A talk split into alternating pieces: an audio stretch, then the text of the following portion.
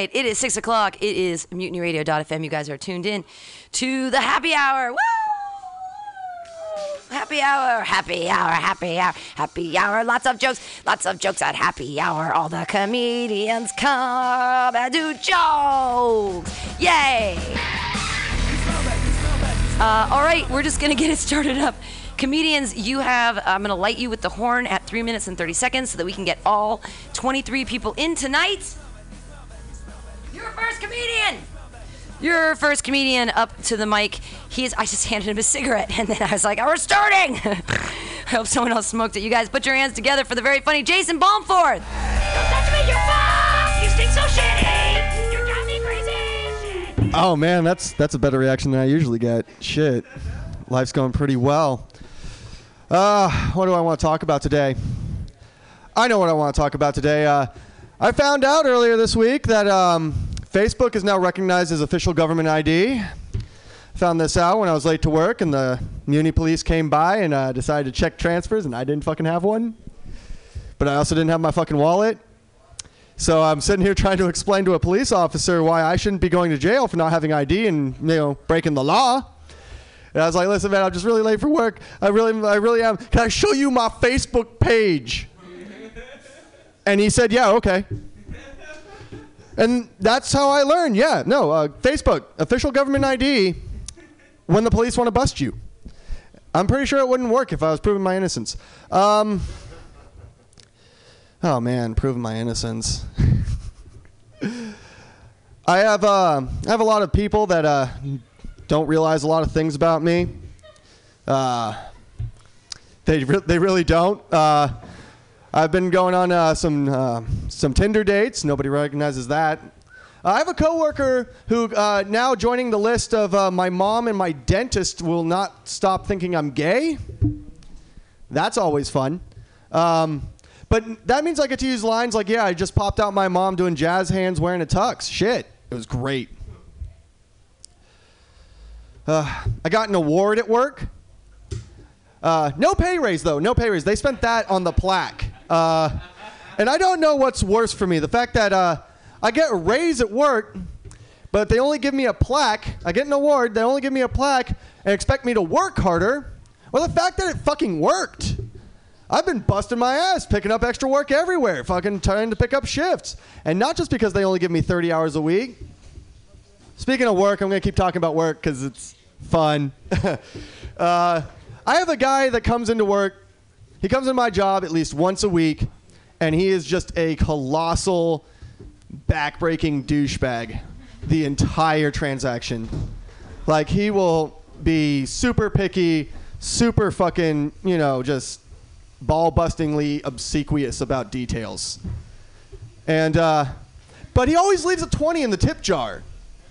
And I'm always happy to see him, no matter how awful he is to me at work. And I have found out that uh, from this, I have drawn one conclusion. This man has mathematically quantified to a dollar amount how much of a dickhead he is allowed to be. This isn't like, you know, this isn't rich man syndrome. This is art. This motherfucker, like, I mean, knows that if he gives me $20, I will be happy to see him every single time. And this has also taught me that I am a hoe. And not even an expensive one. I am a $20 hoe.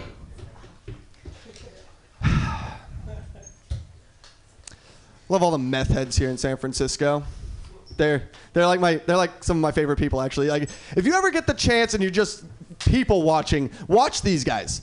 Like you know like you know out of the way, but you know make sure they don't see you watching them or they'll come over and say hi. But uh, there's one guy I walk by every day on my walk home from work who is always ranting about the lizard people coming from the hollow moon. Which is fantastic. I want a little bit of what he's smoking because I want to experience this for an hour and not for years at a time. But um, now it's gotten to the point where I've become so jaded as a comedian to where I walk by and he's talking about the lizard people again, and I'm just kind of like, hack, we've heard it. Get some new material. Let's talk about the mole men, people. Fucking mole men, the unseen threat. I hope this guy listens to this show. That would be amazing. I want to be walking away from here, going from work, and have this guy be like, well, the lizard man thing is hack, so I'm starting to talk about mole men today. And I'll leave you all on that one. Thank you very much. Jason Balfour. Starting the happy hour right. We are so happy. We're really happy because our next comedian, he is one of the hosts during the Mutiny Radio Comedy Festival 2016. You guys can come to his show, the Fifi podcast, which is Fuck Everything, Fuck You. It's so funny that Fifi is such a nice thing to say, and then Fuck Everything, Fuck You is just not as nice, is it? but he's a really nice guy. Put your hands together. It's Tim Pizza.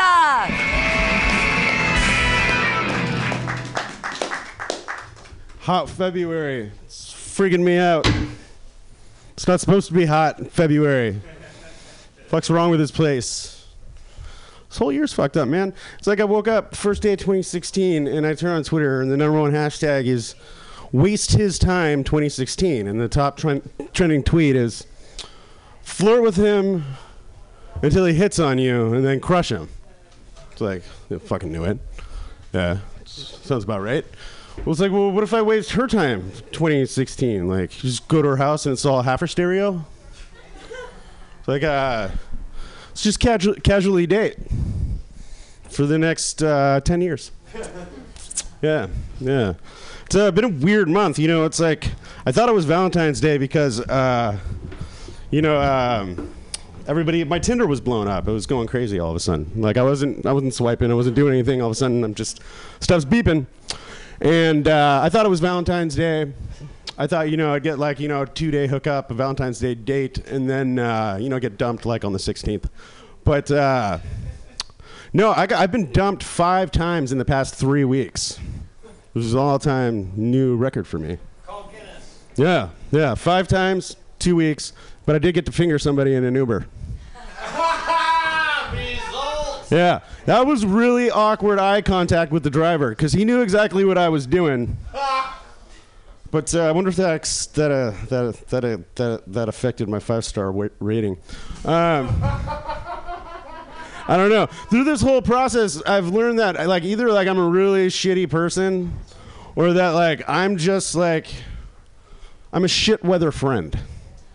Like, if you want to get off the wagon, or if you want to hide a body, if you want to try crack, if you want to get fingered in a taxi, you call up your boy Timmy.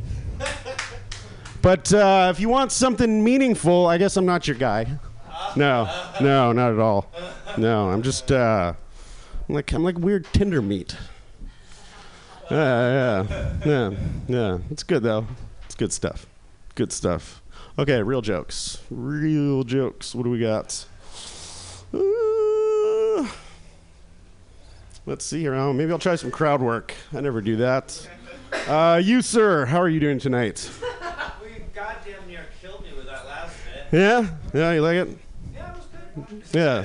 Yeah. The last guy was talking about the lizard people. What do you think? Do you know about the lizard people, the shape shifting reptilians? Bunch of bullshit. Ah, I don't know. Trump Trump kind of looks like his skin's falling off. Like he's just wearing a shitty skin suit.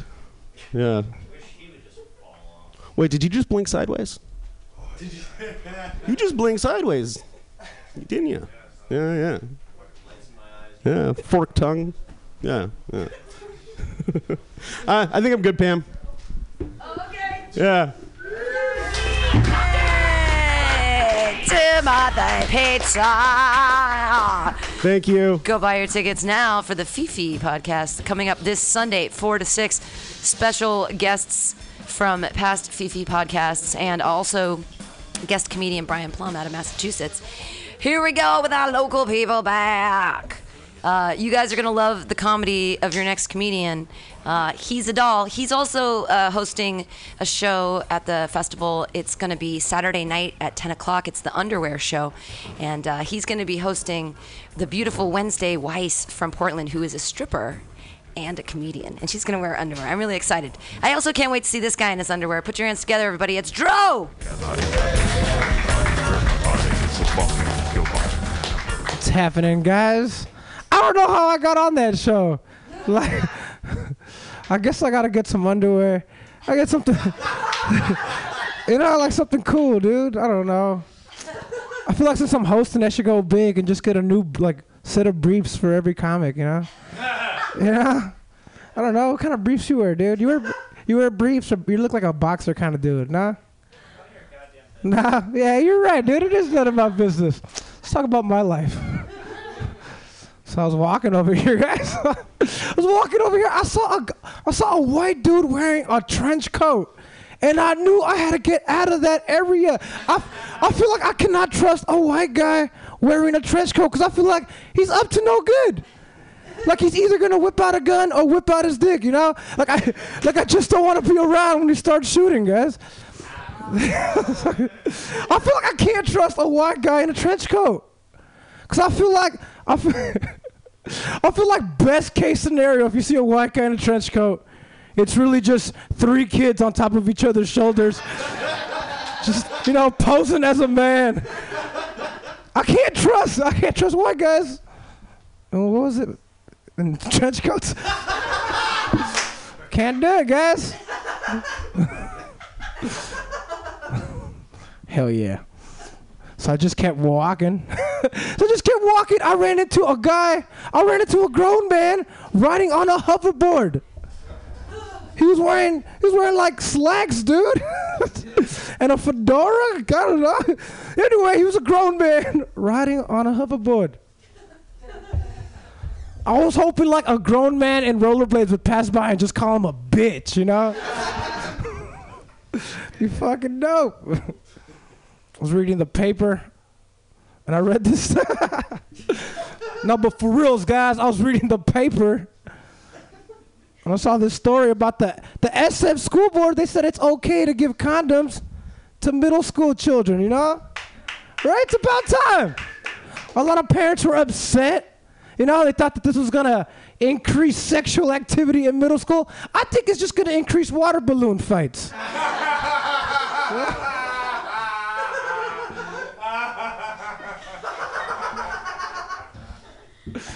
Maybe I don't know. Maybe some balloon animals or smuggling. the rise of smuggling drugs increases. I don't know. fucking silly guys. Fucking silly. how you doing, ma'am? You're doing good? Yeah. you- How you living? You you have a boyfriend? no. I got in a fight with my girlfriend like a week before Valentine's Day. She got upset, Pam, that I went to IKEA without inviting her. we didn't talk for like a whole week. We didn't talk till Valentine's Day. I had to get her the perfect present just to get her back on my side. I got her a bouquet of roses and a gift card to IKEA. Why do you hate her? She broke up with me, sir. She's like, she didn't think I was taking this serious, guys. Huh? Just been living, just been living like a bum, dude. Just been listening to sad, sad music, you know. A lot of, just a lot of that Elliott Smith, that Sam Smith, the, the Smiths. Cause don't know how don't know how rough it got, man. I was just alone in my room in the dark eating ice cream, listening to Will Smith's "Just the Two of Us." you know, crying every time he's like, "We could make it if we try." Just the two of us. Somebody told me that song was about his son. I wish it was about Jada, man. My name's Joe. Have a nice night. Hey, Drew! Drew knows. Go buy tickets now for his show, The Underwear Show, 10 o'clock next Saturday. Uh, your next comedian, she also has a podcast here at Mutiny Radio. Uh, she does it with Dominique Jellin, and it is every Sunday from 10 to noon. It's called The Lazy Brunch Hour. You guys, she's hilarious. Put your hands together. Everybody, it's Tess Berry. I'll plug it in. It's like you're just gonna have to deal with looking at me in the dark. Um, it's Friday. How you guys doing? Yeah, it's Friday. I'm really sad. Um, don't don't pity me for having a human emotion. Like that like falls under the normal human emotions. You don't have to feel bad for me, but I'm sad. Uh, I've been sad for a while, but it's been going on so long. Like I can't. I don't know if it's a chicken or an egg situation. Like, am I sad because I stepped in shit, or did I step in shit because I was sad? I don't really know. I texted my friend to ask her, and I dropped my phone, and the cycle continued. Uh, yeah, I've been sad. The world is like a cold, cold place, and I'm at the center of it. It revolves around me. Um, I got a, a haircut recently. I got a drastic haircut because I was bored, tried to change things up. I went in and uh, I was like, "Hi, yeah, could you give me um, just like the perfect mix of the female lead of a young adult dystopian novel turned movie and Liza Minnelli?" yeah, or just Cole. Like, stand up, Cole. I'm pretty sure we are like intense twinsies right now. Your name's Cole, right? Okay, yeah, yeah. No, no. No, we got like an yeah. I think her name's Cole. No, we got it. Yeah, this is like dead laser eye contact. Hmm. Fine, maybe I don't want to fucking be your twin anymore. BT Dubs, you hit more on the Liza Minnelli side. Ugh. Yeah, that that actually that actually is what I was going for. Oh, don't tell me that. Don't tell me that. I'm sad. Just we don't we don't have to go there. Uh, yeah, I'm sad. I wish I was someone else. Um, I found out my dad's a doomsday prepper. He called me and uh, t- he he likes to call me when he's bored and stir shit up. So he called me and was talking about Lord knows what chili or something, and then he just goes, "So what's your escape plan?" I was like, "What? What? My escape plan?" Like the only thing that occurred to me was that Escape Plan's a really good movie. Uh, you guys should watch it. That's why you're not laughing. You don't know how good it is. Uh, yeah, I was like, I turned it on him. I was like, "What's your escape plan?" And he's like, "If shit hit the, hits the fan, I'm not afraid to shoot my neighbor for food." And my neighbor knows that. I was like, "Whoa!" And I had this major breakthrough because you know, for a long time, uh, I blame my mom, but it's really all my dad's fault. I'm in therapy. it makes a lot of sense because you know, I like I have I have pretty I have anxiety and like there's a direct correlation between the distance I am from home and the amount of anxiety I have because I keep thinking like what's my escape plan? And the worst one is like sleepovers. As a kid, maybe this is more specifically a girl thing, like sleepovers as a kid. Who thought it was a good idea to like raise a child to sleep by itself all the time and then all of a sudden shove it in a room full of girls who smell weird and then like their house smells weird. Everybody's house smells different. And then you're like, I don't watch this TV show. And they're like, why aren't you laughing? And you're like, I don't know. It's not funny. I don't know. It's tough. I don't know. My, I was raised by TV. I was raised by TV, but that's that's unfair to my parents. It's not like they weren't there. They tried to parent me, but I'd be like, shh, Family Ties is on.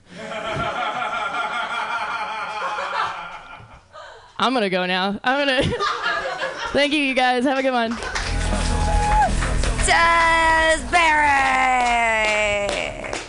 Uh, the only fight I ever got in with my mom when I was little uh, was over 21 Jump Street. I uh, I wanted to watch 21 Jump Street, and she wouldn't let us eat dinner with the TV on, and I almost had a fist fight with my mom in fifth grade over Johnny Depp. Yay! Uh, your next comedian, he is an amazing individual who runs a show here on Tuesday nights. It's called Open Improv. It's an amazing show. You guys need to come here at 8 o'clock on Tuesdays and come have fun with the Sylvan Boys as they do the most bizarre. They do, they commit, you know, they really commit. Put your hands together, everybody. It's Justin Gomes! Oh, hello. Hello, everyone. I am an, I am on allergy medicine, uh, which I'm pretty. I like. I, I looked up how allergy medicine works, and I, I understand how it breaks horm like blocks hormone receptors, whatever. I, I'm pretty sure allergy medicine just works by making you too sleepy to sneeze. Like, that- I just that's how I felt all day. Like too sleepy to sneeze, but not sleepy enough to go to sleep. And just stare at a wall for a few hours. This old lady a few days ago uh, was like, "Why are all of you so tall?" and I was like, "Come on, this isn't my fault. Your generation is the one that fed us human growth hormone for years, and then forgot to have a world war to send us off to. Like, he, he made a bunch of Captain Americas, and we, now we're doing stuff like this. Uh, we're nobody's hero, and uh, that's all your fault, old lady." Uh, not saying that we need a war, though. I'm not saying that that like people like we need to, to go fight. I mean, it's kind of like part of like the American like mythos is like it's like apple pie and wars like for the whole history of our country. But I'm not trying to say that people are, that are going to war right now. I'm not trying to disparage them. I'm not trying to like talk shit about soldiers. I, I thought I could just riff. Like I I don't think that like like if you go to war and fight, like you're a douchebag. But I think that if you go to war and fight and you're thinking for your freedom, then you're a douchebag. Oh, I can't do it. I'm sorry, guys. Back to jokes. Yeah, I'm sorry. Don't you run open improv? Listen, man. there- There's a difference. There's a difference between pretending like I'm somebody else and pretending like I'm me with an opinion on stage. Uh, the other day, somebody told me that uh, they're like, "Oh man, I had a bunch of dope on me," and I've never, uh, I've never, like, I didn't. The language has changed. You know, I, I was like, "What you mean? Like your shoes are really cool? Like those are pretty dope, man. Like, what do you, what do you mean, man?" And he's like, "Yeah, whatever, dude. Those pants are sick." And I was like, "These pants are healthy. You leave me alone." I wasn't healthy recently. I got that cold that was going around. Was very sick, you guys. I was um, I was totally sick. I uh, landed a 360 flip down a five stair, smooth as a whistle. Woo-wee!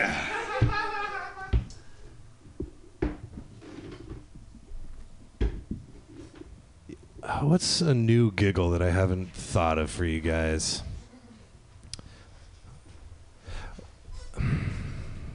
Yeah. Smoking weed, man. This is the biggest problem with it, you guys. It's to falter your careers.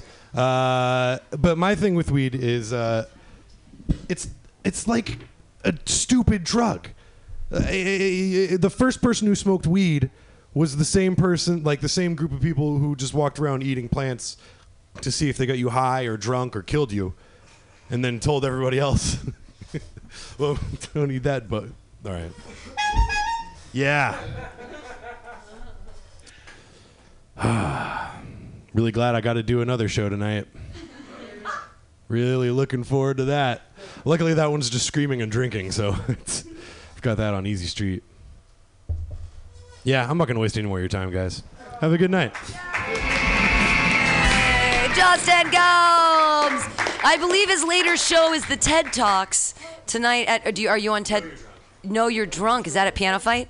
Hey, everybody, go to Piano Fight. In fact, we'll just do a plug for Piano Fight with the rest of his time. Go to Piano Fight. There are so many great shows. Go see uh, Bubblegum Garbage Party. Go see Know You're Drunk. Go, go, go to Piano Fight. They have a great comedy venue that all the local comedians produce shows there. Uh, it's awesome.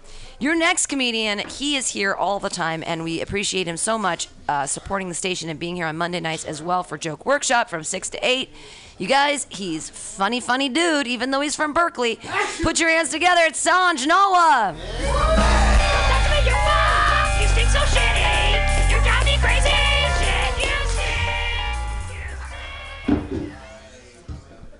Uh, I don't think I'm alone when I think that most reality shows are pretty bullshit. You know, it's like, oh yeah, it's reality. Okay, it's reality. Yeah.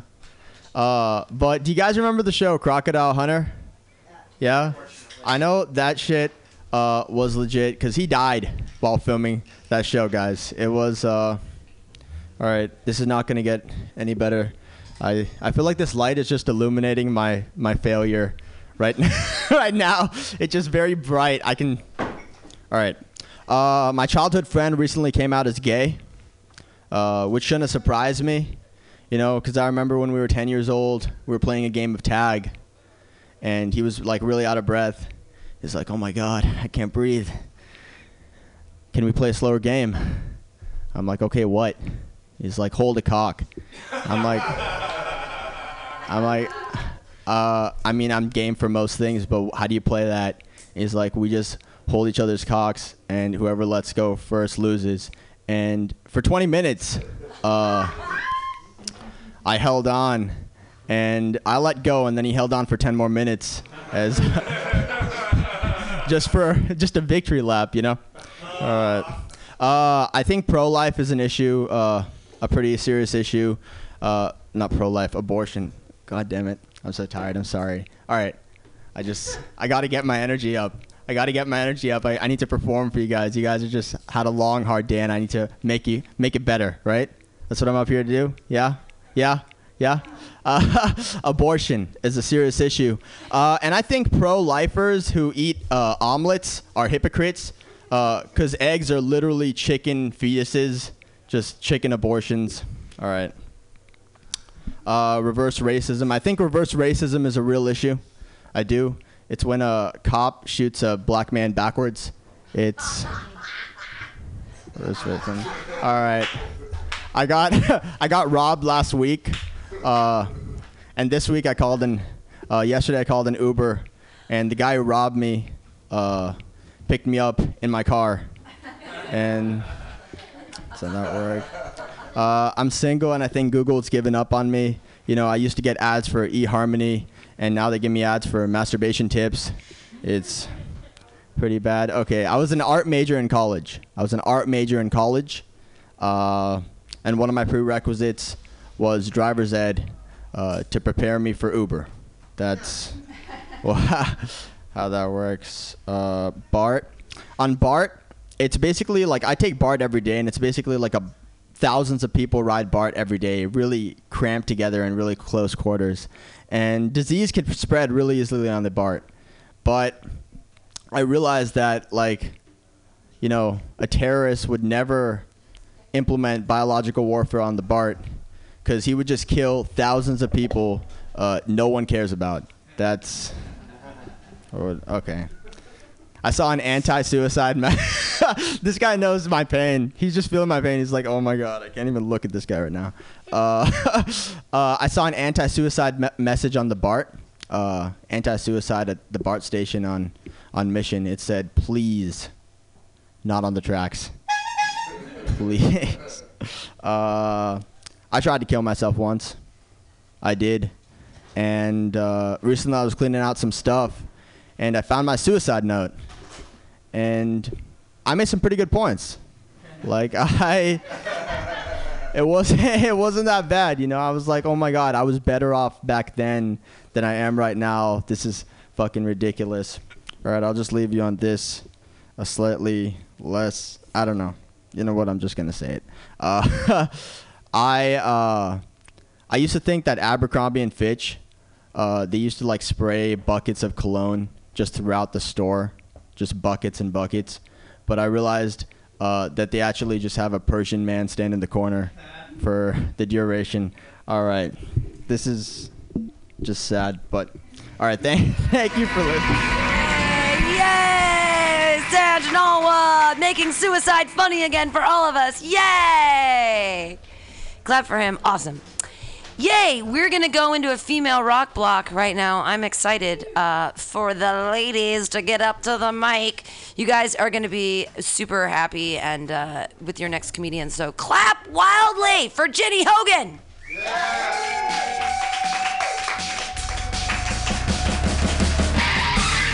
Sam, how's everybody doing? That's good. Um, I liked your uh, joke about chicken fetuses. I was like temporarily convinced um, by like a, an aggressive vegan that uh, like eating chicken fetuses because they were um, like the reproductive parts of chicken was like grosser than like eating meat even. But honestly, like Katie Holmes did it with her own baby. Like that's it's true. She did, and like I'm sure that baby is beautiful. Um, I eat eggs now. Uh, so uh, I did a job interview today, um, and, but it was at like this app that does like clothing recommendations. So, like, uh, the recruiter's like talking to me, and she's like, "So do you use the mm, like? Do any of your friends use this app?" Um, Yeah, because like I typically like get dressed in like about 90 seconds, like most of which is spent. Or sorry, pick out my clothes in about 90 seconds, like most of which is spent um, picking my clothes off the floor and sniffing them. Um, so I don't really, I don't think I would uh, get much use out of an app that does clothing recommendations. Uh, I am thinking about switching jobs, which I probably shouldn't say on the radio. I'm trying to exercise good judgment, but anyway, I am, and uh, it's like we're having like a lot of turnover in my company. Um, and I was like asking someone if they like knew why this was happening, if they were asking people why they wanted to leave, and the guy's like, "Oh, it's because they just like can't handle the pressure. We're too intense, too much for them." And I was like, "Okay, this isn't like Vietnam. Like we just sponsor, like we just sponsor a lot of visas. Like that's it." Um. All right. Uh, so, are you guys familiar with the term sapiosexual? Can I can I close this? Okay. Uh, all right. So, uh, sapiosexual is defined as like a sexual orientation in which you're attracted to people who are more intelligent, um, which I find to be like kind of odd that this is a sexual orientation. But I looked it up, and actually, like a sexual orientation is just like an enduring pattern of like sexual preference or whatever. So I guess like you can say that sapiosexual is an orientation. I wonder if it like counts as an orientation if you're just like sexually attracted to people who are attractive. Um, but it's hard to say. This is an option on OkCupid, and it's an option that's like typically only selected by like um, like atheists in Brooklyn. But uh, it's real, and I just wonder like. Um, if it is like an, a, an orientation, which means like you know you have to just like accept people for it, and it's something that uh, they can't change, which I'm told is true of sexual orientations. Uh, it's like if you have a friend who like gets rejected by a guy, can you say like, "Oh, sweetie, like don't worry, it's not your fault. Like he's a sapiosexual. Like he just doesn't swing that way." Um, which I did. Didn't go over well with my friend. Um, and I guess the reason I've been so concerned about this thing is that I think I might be a sapiosexual, um, and I'm I'm trying to like get cured of it, uh, which I know is taboo. Like, yeah, uh, curing sexual orientation. But uh, at Jesus Camp, one of the things that they do is um, if like you're trying to switch someone's sexual orientation, like they they'll be like masturbating to the porn that they like, and then at the last second you switch it out for like the target porn kind of like what they're supposed to like. And this work i mean I, it's like unclear uh, whether or not this works but um, it's something that's done at jesus campaign like with pedophiles. Uh, so i was like all right i'm going to try this like for my sexual orientation of being like a sapiosexual. So i'm like masturbating for to c-span and i like switched it out last second for jersey shore. Uh, didn't work uh, no, the joke worked great, as I'm sure you guys know. The, that uh, that technique didn't work. Um, let me let me do like one more. Nah, I'm just gonna I'm just gonna stop. Thanks, guys. Ginny Hogan, sapiosexual, smart guys, jump into her pants right now. no, I don't want to sexualize you. It's a terrible thing. Uh, but you can sexualize your next comic.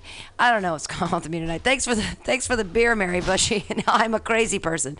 Uh, your next comedian is a funny, funny lady and a great supporter of the station. Put your hands together, everybody, for Amy Bebo. You stink, you stink, you. Is this one? Is this one?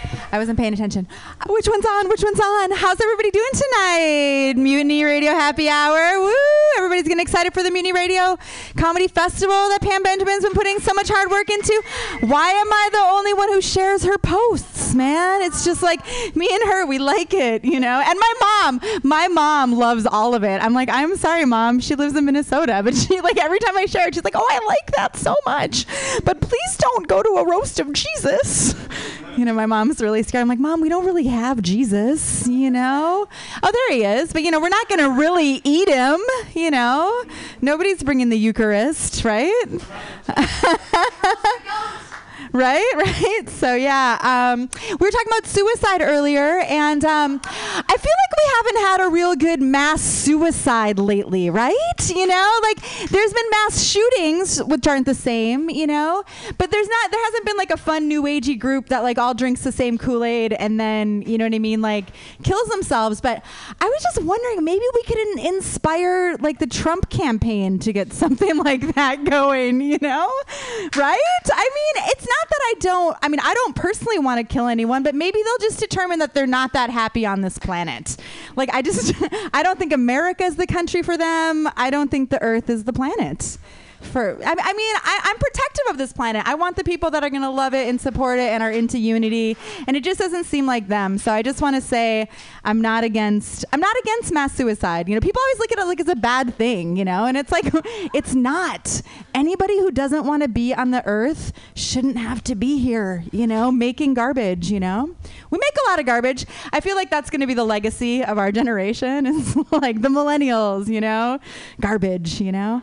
Um, I wonder like what I'm doing with my traveling. I've been to a lot of countries. I've been to like probably like 30 countries, and I, you know, I can proudly say I've left my fingerprints on plastic trash. You know, from here to Delhi and back to Brazil. You know, it's like such a beautiful legacy, you know. Some of it gets to the ocean, you know, kills some seabirds, you know. Some of it just, uh, you know, stays in the street forever. You know, we're making like one-time use plastic containers forever. I honestly believe, honestly, that when you're born, you get a spoon and a cup and a bowl, and that's it. You know, you get the one spoon, cup, and bowl, and if if you want another one, you have to wait for somebody to die. You know. I don't know. I mean, it doesn't take that long. There's people coming and going all the time on the planet, you know. But I, does anybody else feel like we're making a lot of trash? Yeah, and like I mean, it's not that funny, but it, it's. I'm trying to find a, a way like to you know to connect because it's like, how can we be more conscious? And I used to be really hardcore. I would always have my water bottle with me and you know just be really serious and then i even stopped caring you know so it's like i'm like i'm like going like borderline hypocritical like where during the day i'm like posting all like the animal sadness videos and then at night i'll have like two shots of a tequila and you know i'll be like you know, deep throating, like double deep throating chicken legs behind the dumpster of, you know, KFC, you know, because I don't want my hippie friends to see me, you know? I think a lot of times people do stuff like on their own that they don't do, you know, in front of other people. And we have that really going with like the whole image crafting thing, you know, like with, with social media and stuff. I, I'm glad, maybe other people are glad that they grew up in a time when it wasn't always about that, right? That we didn't even have social media. It was a good, it was a good time. It was a good world. Um, what else is happening in the world? Um, I don't know. I just want to say one more plug for the the radio Mutiny Radio Comedy Festival, and that people are going to get out and bring their friends and buy tickets, and if not, at least donate to the station because you know it exists for all of us. And so, thank you so much, Pam Benjamin, and uh, welcome your next comics up here. Amy Bebo, being awesome and supportive and lovely. Yeah. And trying to change the world. Don't use plastic. Or at least reuse your water bottles. You know, like if you get that free water bottle from work, at least fill it up once before you throw it away. I mean, that, it just once, you know? Care about the fish and the birds, just, just a little. Because we're going to eat all that plastic later and it just turns into tumors in your ovaries. It's so weird. Uh, hey, your next comedian, he's pretty weird too, uh, but a great guy and working on his comedy every time. Love to hear his jokes. Put your hands together. It's Ken Suzuki.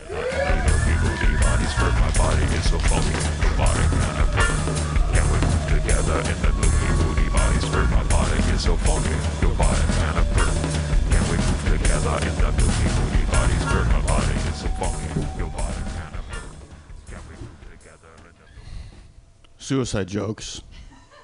They're to die for, aren't they? Oh, boy. Amy, I really enjoyed yours. I give it three and a half Jonestowns. Just my opinion. Opinions. They say opinions are like assholes. Everybody has one. Are they? Because I'm pretty sure you can't eat an opinion after its owner's taken a shower. Rim jobs, say what you want about them. They are very probiotic.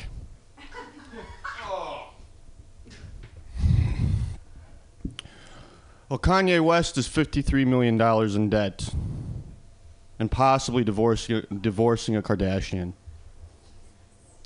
That really changes the power dynamics of that song Gold Digger, now doesn't it? Because I'm pretty sure she ain't a gold digger. But she definitely ain't bre- messing with no broke. I'm not funny enough to finish that line. The remix of the song, though, will probably be this. Because in the original song, he had the line, when he gets big, he'll fuck around and leave that ass for a white girl. It'll now be fucked around and got my ass left by that white girl. Kanye West and Donald Trump. People say they have a lot in common. Both have big egos. Both go on Twitter rants. Both are into women they would never have without their money. What's the difference? I'll tell you the difference. Kanye West earned his first million dollars. Kanye 2020, ladies and gentlemen. Indeed. Euthana- suicide jokes are great, but if you have a euthanasia jo- euthanasia joke, it is definitely worth asking for help with.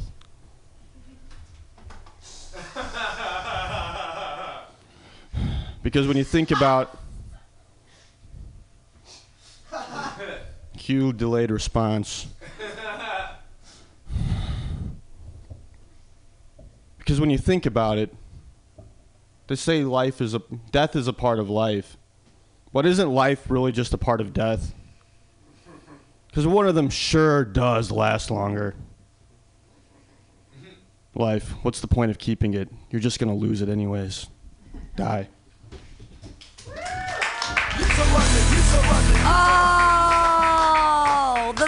Sad and funny Ken Suzuki. Don't kill yourself tonight, sir. Not in the bathroom of here. We don't have enough. It's the ceilings are too small to hang yourself. It just it won't work out. Uh, he was actually that was a, I think this is going to be the the closest that Ken ever gets to being in like a a, a gangbang sandwich because we've got two lady comedians before him, then him, and then we have two ladies after him. So this is sort of like his moment, like his moment. Uh, your next comedian is uh, she is an she's a lovely human being, and I'm glad that she comes here all the time now, and I think she's very very funny, and you guys are gonna think she's funny too. Slap your meat paws together for Mary Goss.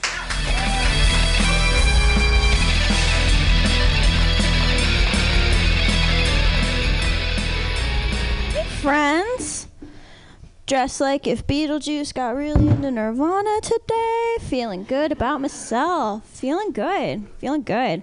I wasn't feeling good about myself for a little bit um, because I had a lot of like from childhood on I had a lot of like really unrealistic expectations about my what my life was supposed to be like from Disney movies and stuff. I took that shit seriously. I was dumb. Real stupid. But um, as it turns out, if you just like change the lens a little bit on how you view things, you too can be living in a Disney movie. Because I realized recently, I had my own Disney movie, my little like Disney princess moment. I was making out in a bar so aggressively that I lost a shoe in the process. and then I got kicked out of that same bar at exactly midnight. Had a Cinderella moment. Thank you. That also, yes, yes. Bippity boppity boo indeed. Um, yeah, but I'm getting too old for that shit. I'm 24 now, um, which is. everyone is laughing. I'm not too old for much, um, but I am too old for that shit. Uh, I'm 24 now, and I feel like I'm supposed to be, you know, tricking someone into loving me forever. So before I inevitably succumb to Irish mom body. Irish mom body, if you're unfamiliar, is that thing where you wake up suddenly, and like regardless of whether or not you are a mom, but generally you should be Irish. Um, you wake up and then your torso is just shaped like a bar of soap, and it's coming for me. Seeing my own Irish mom, I'm just trying to like do as much yoga as I can to stay out of the express lane there, but and it makes me flexible. Um, I do like yoga. I don't have a joke about that though, so that wasn't a segue. I'm just telling you all stuff I like. I like yoga. Um, it's good. It's fun. I enjoy it. Um, but I am I am single now, and I do have a lot of friends and like really just like beautiful, like committed long term relationships where I'm just like. How? Just all the time. Every minute of every day, I'm just like, how do you keep doing this? And why? But it's always just like, the, but they always give me the same answer. It's just like, Mary, you know, you really just need to like put yourself out there more, and maybe just like lower your standards a fair amount. Just like just lower those standards, which is ridiculous to me because I don't know how my standards could get any lower. I have now dated two adults um, who did not have bed frames. Mattresses on the floor. So I don't know where my friends think my bar is set at, but it's like, it's like here. It's about that level. Mattress, mattress on the floor level. Um, yeah. No, but as you can tell from that little anecdote, I do generally date straight men, but I myself am not straight. And sometimes I have to like, unless I like walk into a room and be like, "Hello, I'm Mary Goss. I have sex with men." Sometimes. Sometimes I do that. Sometimes I do not. Um, I feel like people don't get that I'm not straight. Like, so then I end up having this weird thing where I'm like an accidental double agent for the LGBT community. And what I have found out from that little foray into bullshit is that straight people in groups real weird. Straight people, when they think that they're alone, are real fucking weird. Like one of my coworkers who is Dave and he sucks, and his actual name is Dave and he actually sucks. He sucks a lot. Um, Dave was telling me he was just like, yeah, you know, my wife just uh, joined a softball league, and I'm worried that the lesbians are just gonna like convert her. I was like, oh, the lesbians are going to convert your wife, which is completely ridiculous. There's not like a van full of lesbians like riding around, like blasting k.d. lang, like trying to kidnap your happily heterosexual partners. Van is being driven by Portia de Rossi, and Ellen's riding shotgun. Um, yeah, and everyone's so concerned, but like I can tell you, just as from my own personal experience, when people, when straight women find out that I'm queer, they're just like, they are the most aggressive at trying to hit on me other than straight men. Like absolutely. Like so i don't think these guys should be worried about like their like happily heterosexual partners like getting converted by the evil lesbians or whatever. Like i am i can assure you like any guy who has that concern I, his wife or girlfriend has tried to fuck me and frankly it's making me uncomfortable. I wish that they would stop. Um and i'm mary goss and thanks Yay! Mary Goss! No longer closeted lesbian. She wasn't closeted before, it's, it's, but she's definitely swings both bats for both teams. I'm I'm I'm up and down for. I've been to Burning Man. It's all good. Your next comedian. Your next comedian uh, is an amazing human being who I really respect and love her so much because she might have actually touched Tyra once in her life.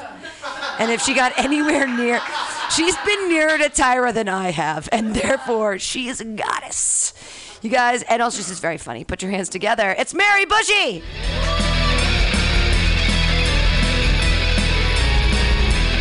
Thanks, Pam. Everyone go online to uh, what's it called? Mutiny Radio, Comedy comedyfestival.com. Get tickets.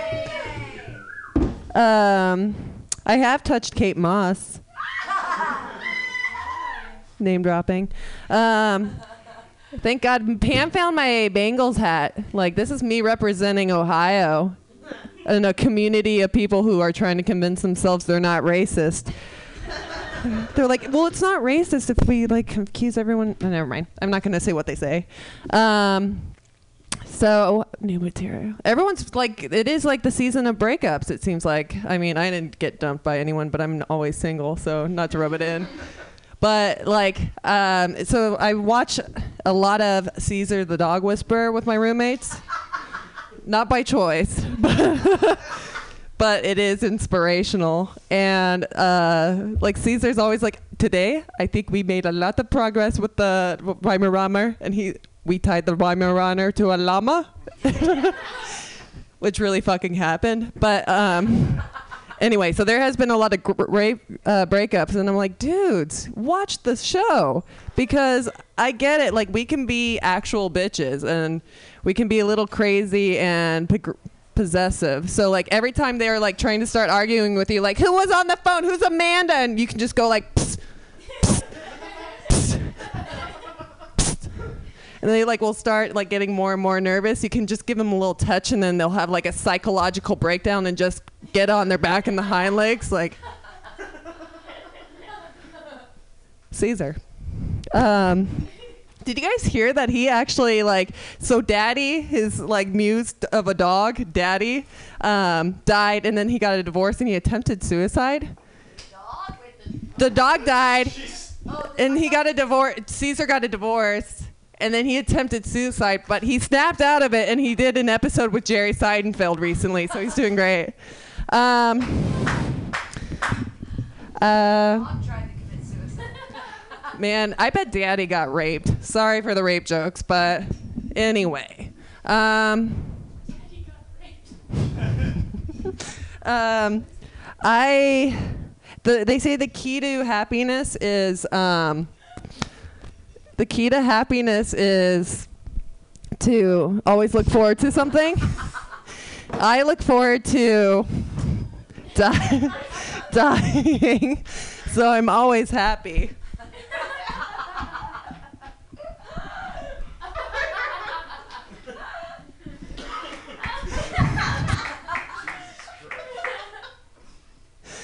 Cole is. Cole's mean. Like you're like, oh, I'm so angry. I haven't lived in Marina, the Marina, my whole life, or Marin, or something.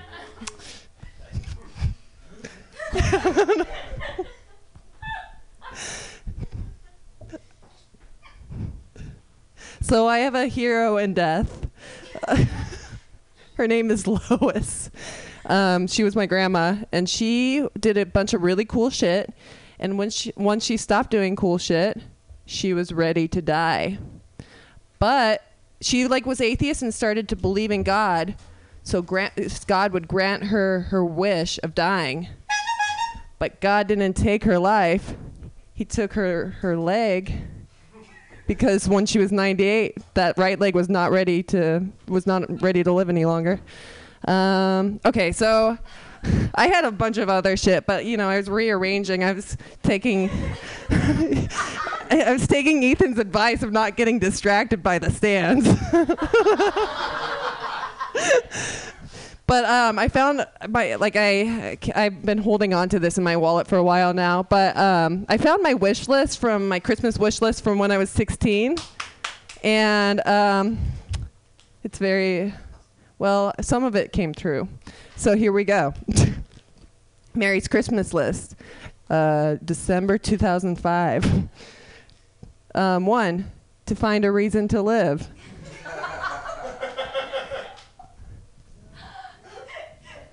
Two, for mom and dad to get a divorce so mom can marry a hot Mexican guy. I moved to Arizona that year. Um, or Morgan Freeman, and I can get out of this hellhole. Three, purple Uggs. Four, to be Sonya from Mortal Kombat. Five, for River Phoenix's ghost to come fuck me like we're in my own private Idaho. Six, to get sent to boarding school and for underage sex and fast drugs. That one didn't. Um, seven, to stop crying every time I see a penis. Thank you. Yay, Mary Bushy, yay! You, know, you just put it on the stage, just lay it down on the ground. It's fine. That was great. Keep it clapping for Mary Bushy and her list of reasons not to kill herself. Yay! Also, she's wearing a skateboard shirt and she knows how to skateboard, which is really, really cool. Yay! Your next comedian, hey, he's one of those comedy college kids that you guys uh, know and love and produces shows and stuff. Hey guys, put your hands together and clap wildly for David Klein.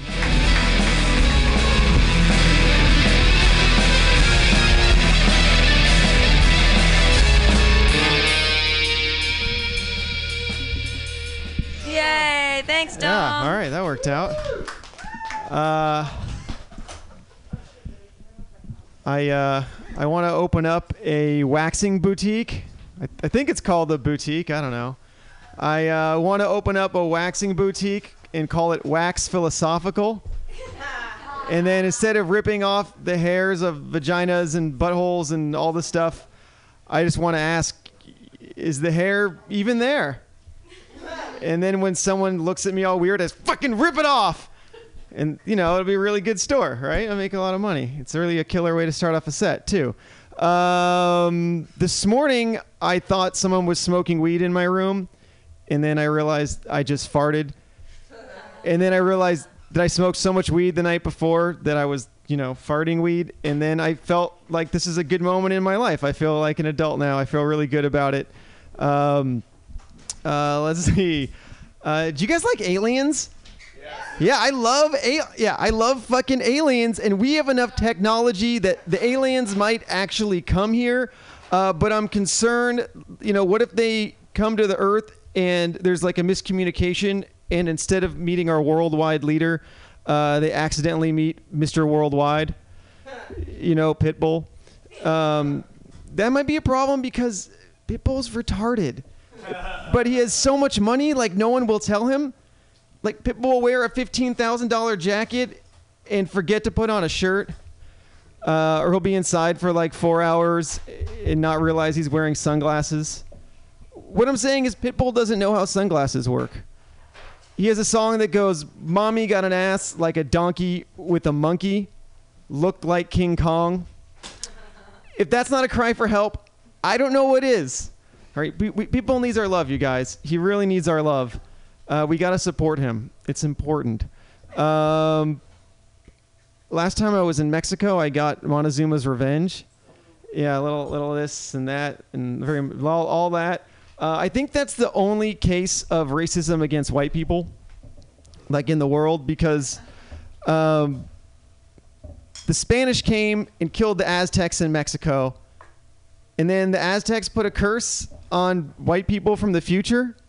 Like, what do I have? Like, come on, man. Like, I'm not used to this racism. I'm not used. I don't even know how to react. It's messed up. Like, what if that were reversed? What if people from Mexico come to the U.S. and they get a disease based off British colonialism? Yeah, I'm doing a British colonialism joke. It kills everywhere. Everyone loves British colonialism jokes.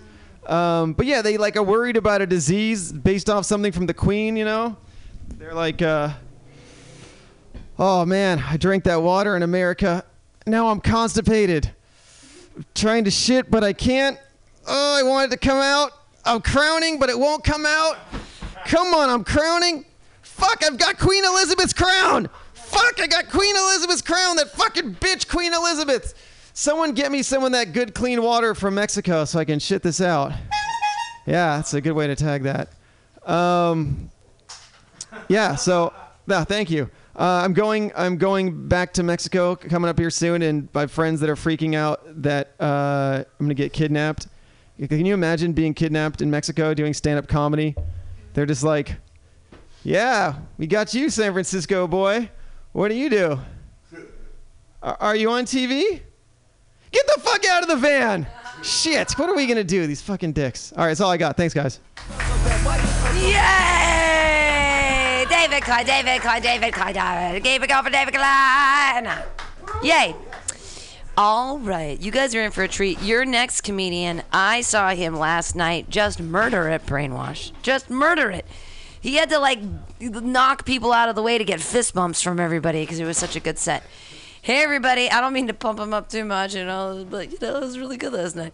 Uh, put your hands together, everybody, and clap them wildly for Ashton Tate. Oh, thank you. Thank you, Timothy, for sitting up front. Um, it's great. I watched an entire hour of Jeopardy this weekend, and it didn't get a single answer right. That's true. At that point, it's not really a game show. I'm just watching the news. Uh, saw an episode of Jeopardy where everyone answered by saying "quick question" first, and uh, the theme was people you avoid at work. Uh, okay, contestant number uno. Spanish would be hard in Jeopardy, am I right? That's uh, that'd be a hard thing to do. Do they have Spanish Jeopardy? I'm not sure, but uh, a lot of girls complain when older guys buy them drinks. Is that true? I wouldn't know. I'm not old enough to buy girls drinks and have it be weird. It's just normal weird if I buy it. Um, but I've had like an old guy buy me a whole cart of groceries, and that felt pretty good. You know, so so maybe just look at it in that context. Like maybe it's just one drink of a basket. Um, if you were buying a lot of drinks, then it wouldn't be that creepy. Am I right? You know, I think uh, More older gals should buy drinks for young men. No, that's okay. Um, got an interview to be a guy who rents out rollerblades. Uh, and I'm nervous because I feel like for that job you have to be really depressed. Um, so I don't know if I'm going to nail the interview. No smiling during the interview. Yep. But um, I was rereading the Bible as one is akin to do, and uh, I was reading Noah's story. You know, Noah's wives' tale. I feel like maybe he went through that whole trouble with the ark just to get a date. You know, like, hey, there's two of everything. Why don't we get just another girl? Um, we'll do that. Not sure if he was into that sort of thing. I've never been the type of guy who's into animals. I just feel like I have to say that to some people. Um, you know, you take one long look at a person's dog in the park and you're the weird guy. It's like, come on. You got a cute dog? Cuter. They say that dogs look like their parents. Um, they don't really. Uh, unless you have sex with your dog, then that's no. It's not even funny to talk about, really. Moving on. Um, it's times like this where I wish I had a presentation, you know, so I could like hit a slide to go somewhere to really shift the focus of the room. That'd be pretty cool. Um, but hey, can't do that. I uh, bought a telescope to spruce up my room. Um, but it turns out having windows in your room makes a big difference. Because if you don't have windows, then you just have a telescope with no windows, and that looks really weird. So on to bigger and better things. I can see why people live in vans. Ethan, you get a lot of windows for. It's like living. It's closest living in an office. You know, get view of the city, view of the city. Um, watched a YouTube video recently of a magician explaining a trick. Turns out the secret is living with your parents. Uh, didn't know that, but um, that's cool. Mm-hmm. Um, I like Costco. It's one of my favorite places. I'm gonna name my kid Costco. That's how much I love it. And then I'm gonna have him be raised by other people. And I like Costco because you get to meet other people. Met this cool guy making smoothies. And how much more legitimate does a guy who's making smoothies look if he's wearing a headset? Am I right? That's like the number one quality of a good smoothie maker. I don't know what he's putting in there. What lies? I personally, I think the headset's for lip syncing. You know what I mean? He's gotta run. He doesn't know what strawberries are coming up next, so he just whispers something else. Um, whispers something else, and that is fine. Um, all right, I'm gonna go. All right, my name's Ashton. You guys have a good night. Blueberries. Blueberries. Boysenberries. That was Ashton Tate. Yay, Ashton Tate. Clapping, clapping, clapping. Yay. Your next comedian, he runs a show here uh, every once in a while. Sometimes it's on Thursdays, sometimes it's on Saturdays. It's a great show. It's called Hired Killers. You guys clap wildly for the hilarious comedy of Ben Lupinetti.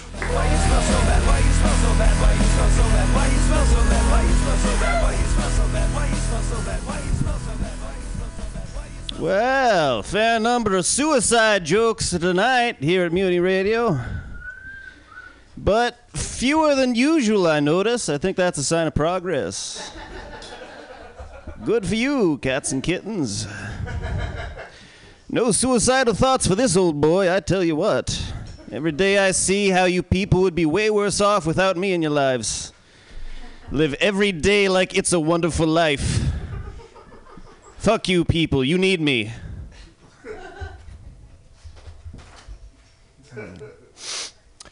Um, how am I doing? So glad you asked. Uh, that's very polite of you. Uh, I sustained a jaw injury and a wrist injury because I had a date this week that went good.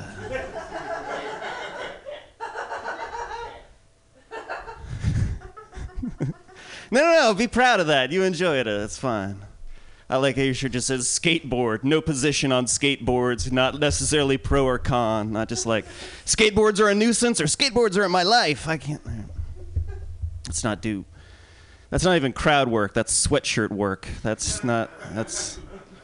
Oh, why would I?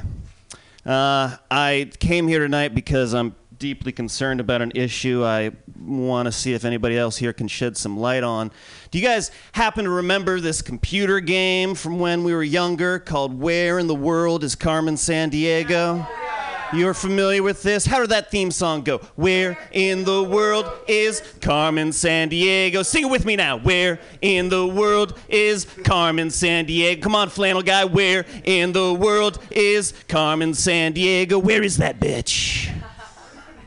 You would scour the globe looking for this mysterious woman, Carmen Sandiego, and you'd go all over the globe. Is she in the Ukraine? No. Is she in South Africa? No. Is she in Australia? No. Is she in Ireland? No. You'd never quite know, but you'd search the world trying to find where the fuck is Carmen Sandiego?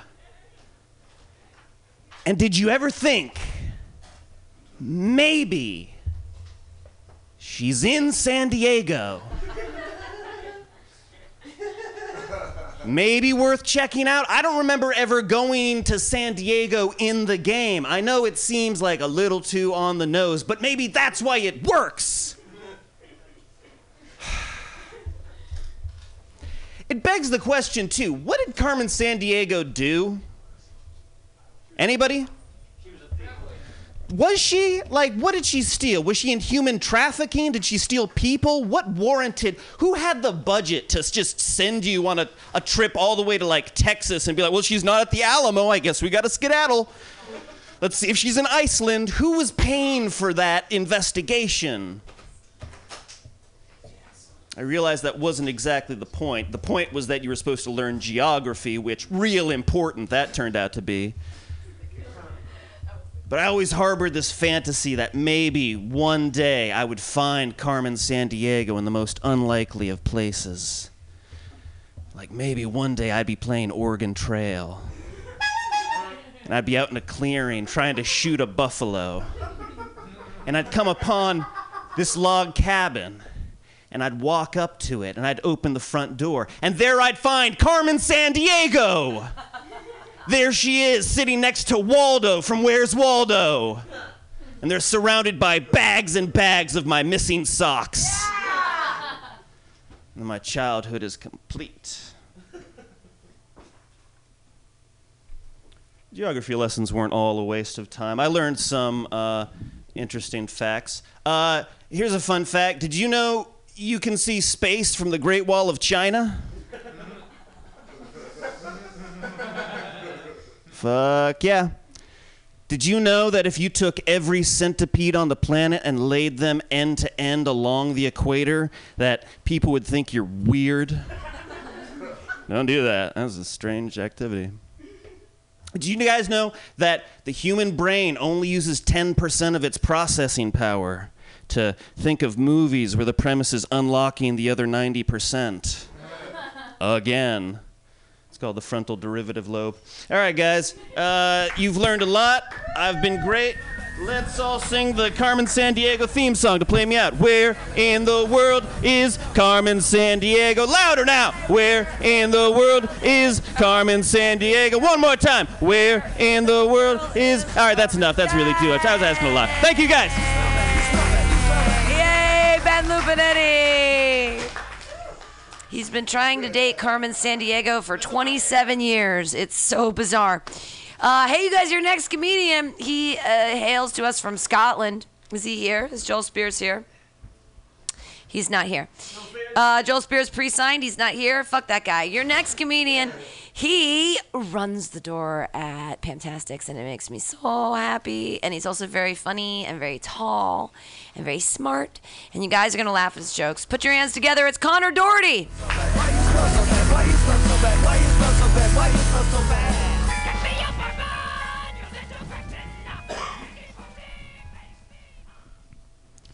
My California driver's license came. I got pulled over on my bike a while ago. My only moving violation is on a bike. They told me that you're supposed to have a California state ID after 10 days of residency. So I was only 2,360 days late. It's not a bit, just telling you about my life. You guys, I oppose electronic voting because I think it will further disenfranchise the Amish. Those guys have it hard enough. Don't need to lock them out of government, too. I bet they'll vote against Trump. I don't know what they're going to vote for. I don't claim to understand the Amish psyche. I've been talking about them a lot, but if I actually came face to face with an Amish person, they probably wouldn't like me. So it goes. What the fuck was I talking about? You guys ever see this show Amish Mafia? It was on the Discovery Channel. Heard about it? I it can't. There's no way it's still on. So I'm going to talk about it in the past tense. But I was watching it a few years ago, and I was watching these Amish guys. They were painting some squares on the ground, and then they were betting on which squares the cows were going to poop in. And I was like, look at these fucking rubes. Just sitting around watching cows poop. As I sat there watching men watch cows poop. They might be right about TV. A friend of mine works as an analyst for a digital bookseller, and he assures me that Amish romance and erotica is a thing. And when I say is a thing, I don't just mean like exists. It's like gets disproportionate representation. Like people are into Amish stuff. Uh, do you think Amish women have wind up vibrators?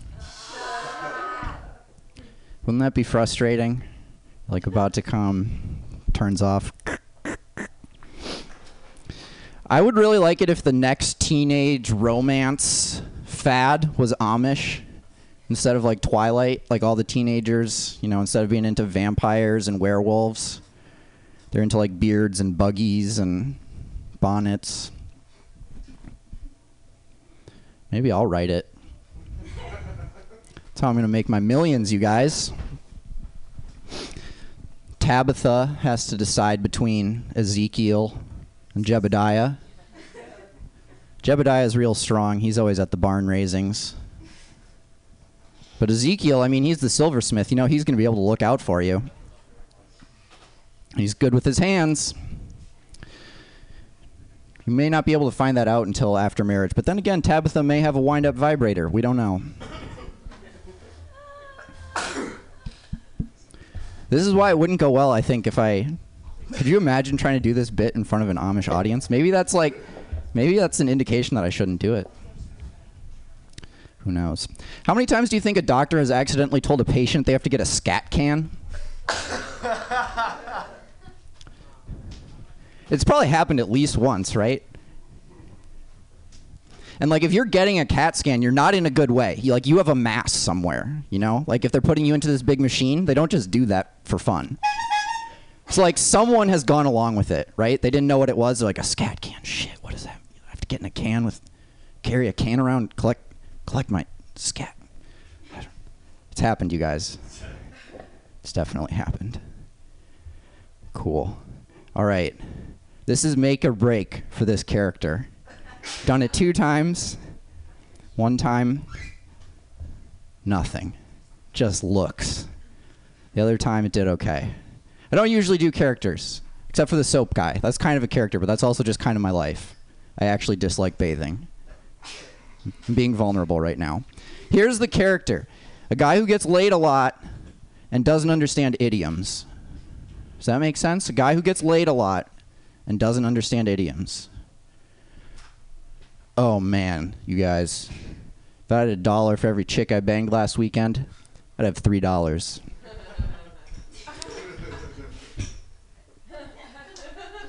Indeterminate. Useless. Okay, I'm done. Connor Doherty is smarter than all of us. Sometimes I don't get it because it's you guys. Uh, there's a couple things you should know right now. One, there's free Indian food in the back. Two, you should move up to the front because the free Indian food's in the back.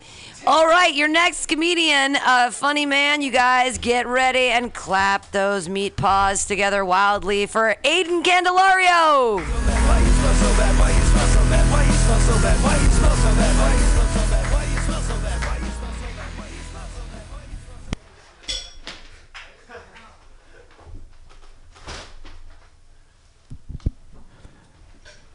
Just that guy realized. Oh. Just that guy realized that I'm a prop comic right off the bat. I planted this mic stand when I was here last week. Yeah. God damn. Sometimes I just feel like I'm gonna die, but most of the time, thankfully, I know that I'm gonna die. Uh, I've got I've got a photographic memory, like the guy in Memento. Uh, I just have photographs. I don't actually have a memory. There's one of those on the car on the way here jokes. Kill it. Don't you guys think that Alcoholics Anonymous would have been a great name for a speakeasy? Thanks for fucking up my joke, Pickles. Slam the door on the punchline. That's that's how you kill it. Do you do you think that it makes me racist if I can't read the poem Harlem by Langston Hughes without laughing? You guys you guys know the one, you know, it's like what happens to a dream deferred? Does it become all wrinkled and sweet like a California raisin? Does it sag like a like a cum load from a blue testicle? Or does it explode? Okay, I'm, I'm paraphrasing a little bit there, I think. But I, when I read that poem, it sounded like it was about balls. Like I thought the dream deferred was just ejaculation. It was like Whitey is trying to hold the black man down and not let him come. That's that was my impression of that poem. But I think me laughing when I hear that it just means that I'm from a small white town, just similar to being racist, but not the same thing. Um, and the town that I come from is uh, San Luis Obispo, Oprah's happiest city in the country. Um, and it's like it's this little socialist town where their solution to what do we do about the poor people is we don't let them in. It's like living in a giant frozen yogurt shop full of smaller frozen yogurt shops that might as well just change its name to the next frozen yogurt shop that's coming to town, uh, the Vanilla Privilege Yogurt Club. So I found religion recently. Um, I just find it so comforting that idea that there's just a bearded white man up there constantly watching me who will someday decide to kill me. It's like ever since I read the book 1984, I just wish that re- reality was more like that. And then I read the Bible and realized it was. Well, I say I read the Bible, but it was actually the Children's Rhyme Time Bible. Still gave me the same impression. And if you think about it, the way that we're like getting rid of our privacy now with technology is just like man's attempt to like begat God and return the favor to our Father who art Big Brother up in the cloud. The reason I say you wouldn't want to think about it, or I don't know, maybe I didn't say that, but you wouldn't want to think about it too much because it just gets too biblical with all the incest. It's like a fucking Willie Nelson song with us trying to be our own grandpa. But I just get off to that idea that I'm constantly being watched. Like I like to think God's up there looking down at me, like wanking his infallible phallus to me jerking off to some girl masturbating on the internet. And then I just have to imagine that she's thinking about God to kind of complete the circle in this kind of never-ending picture in a picture kind of thing. I usually get a pretty mixed response if I do that bit, and uh, that's unfortunate that I'm a divider and not a uniter because I love sects. That's my favorite joke, but even in a room full of comics, people don't catch it. I love doing sta- uh, stand up in San Francisco. It's like all comics, so it's like uh, life coaches coaching life coaches on life coaching. All right, thank you. Life coaching for life coaches. Keep it going for Aiden Candelario. Yay! All right, your next comedian. Uh, I tried to tag him on Facebook, but we're not friends, so you should be friends with me soon so you can listen to your set later. Everybody, clap your hands wildly for Evan Fox.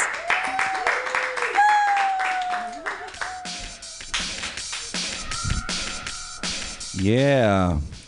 All right. So, uh, you guys know when you uh, like take a shit and it looks oddly familiar, you know, like when you've seen it before somewhere. Yeah, I call that uh, deja vu. Yeah. So uh, I was thinking the other day, like, um, you know, they call water the elixir of life. I was thinking, like, what's the elixir of death? And then I thought, oh, yeah, poison. Poison's the elixir of death. Stay away from poison.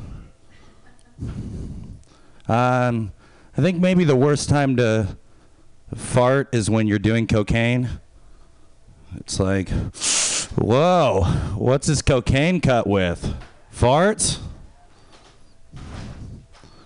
So, uh, I used to live in Nature's Valley, but I uh, had to move because there were fucking crumbs everywhere. Uh, I recently matched up with a girl on Tinder, and uh, she immediately messaged me, and she said, "Waffles or pancakes?" And I was like, "Oh, this is a line, you know, like a fuck line." Like she's like, "What do you want to eat for breakfast in the morning after we fuck?" So I was like into it. So I was like, uh, "Waffles," and then she said, "Would you like berries on your waffles?" I was like, "Oh, okay. I don't know what that means exactly, but yeah, I'll take some berries." And then she said, "How about some whipped cream?" I was like, "Ooh, now that's definitely sexual." Um, fuck yeah, give me the whipped cream. And then she was like, "I'm getting hungry." It's like, oh, so she's actually talking about waffles now. So I played along because I was trying to fuck this girl, and uh, she she said, "You know what I like on my waffles? Ice cream." And I was like quickly looking back at her profile, like this isn't a little kid, right? Like worried, but then I said, "You know what I like? Chicken and waffles." And she said, "Hmm, what's that?" And I was like, "Are you a fucking idiot? Like, it's chicken and it's waffles. It's in the title of the dish." Like Jesus. And then so we went on for a while with waffle talk. And then finally I found like a good time to redirect the conversation. So I was like, "What are you up to later?" And she said, "Nothing." As in she never responded. Ever. I was like, what the fuck? Right? Like this girl got on Tinder to talk with a random stranger about waffles for 15 minutes? Like, what's going on? And then I thought to myself, like, what would have happened if I had said pancakes? You know? Like, she's like, waffles or pancakes? And I'm like, hmm, pancakes. And then she's like, fuck me. Just get over here and fuck me. You pancake loving freak. You dirty pancake lover. Oh, yeah, come over here and kiss me with that buttery, greasy pancake mouth. Oh, I want it. I need it. I gotta have it. Oh, cover me in, with syrup and make me your Bisquick, bitch. Stick your pig in my blanket. Oh, I'm gonna take you to the International House of Pussy, you flat food eating fuck. Oh, yeah, call me Mrs. Buttersworth. Oh, yeah, call me Mrs. Buttersworth. Call me Mrs. Buttersworth. Call me Mrs. Buttersworth. Oh, but you know, I said waffles, so better luck next time. All right, I'm Evan Fox, everybody. Thanks so much.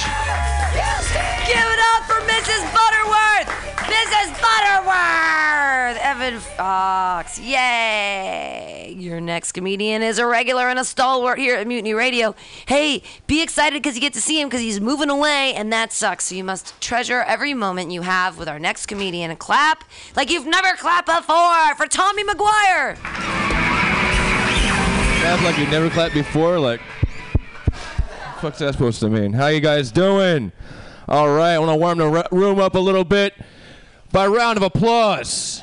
Who else here has been assaulted at a Vanilla Ice concert?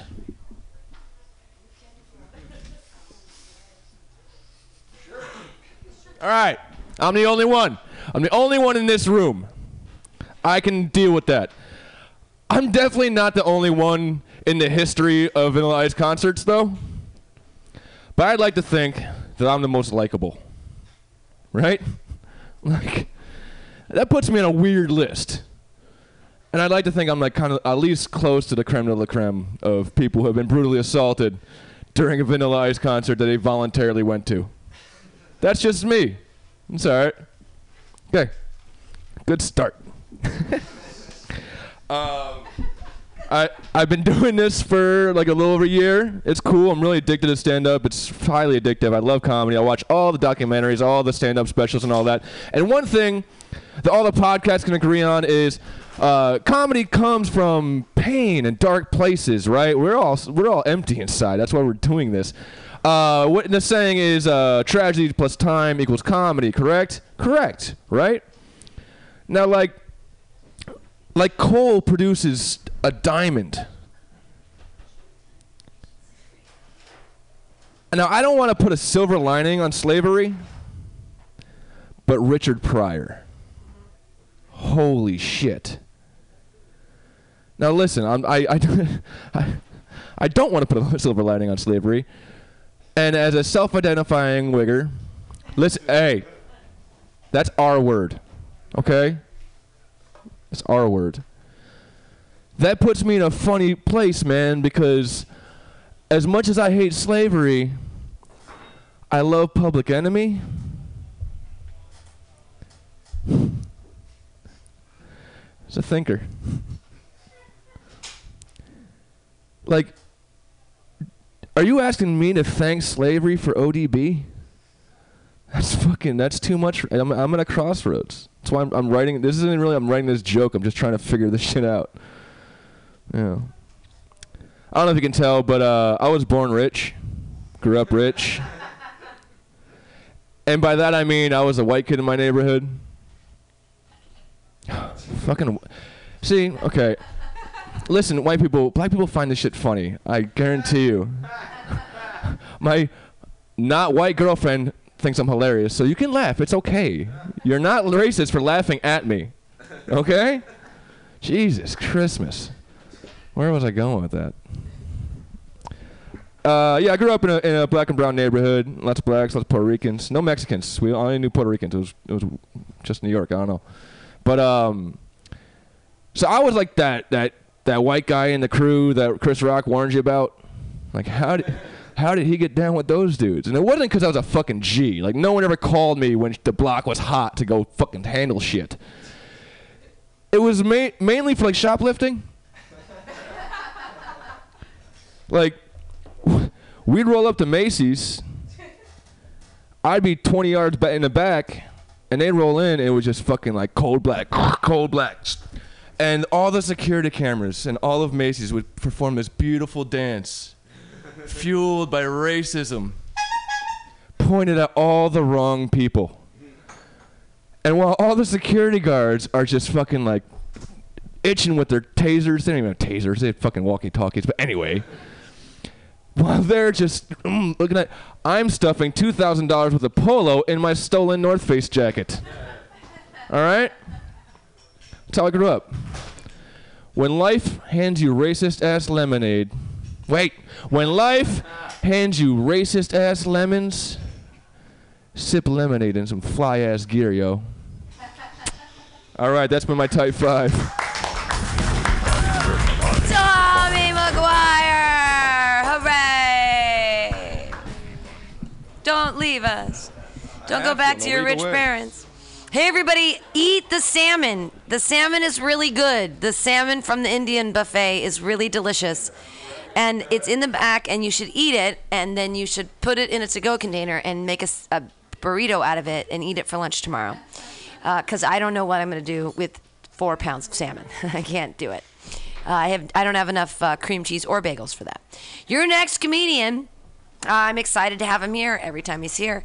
Uh, he he he has a cute haircut, I guess. Put your hands together. It's Cole Chapman.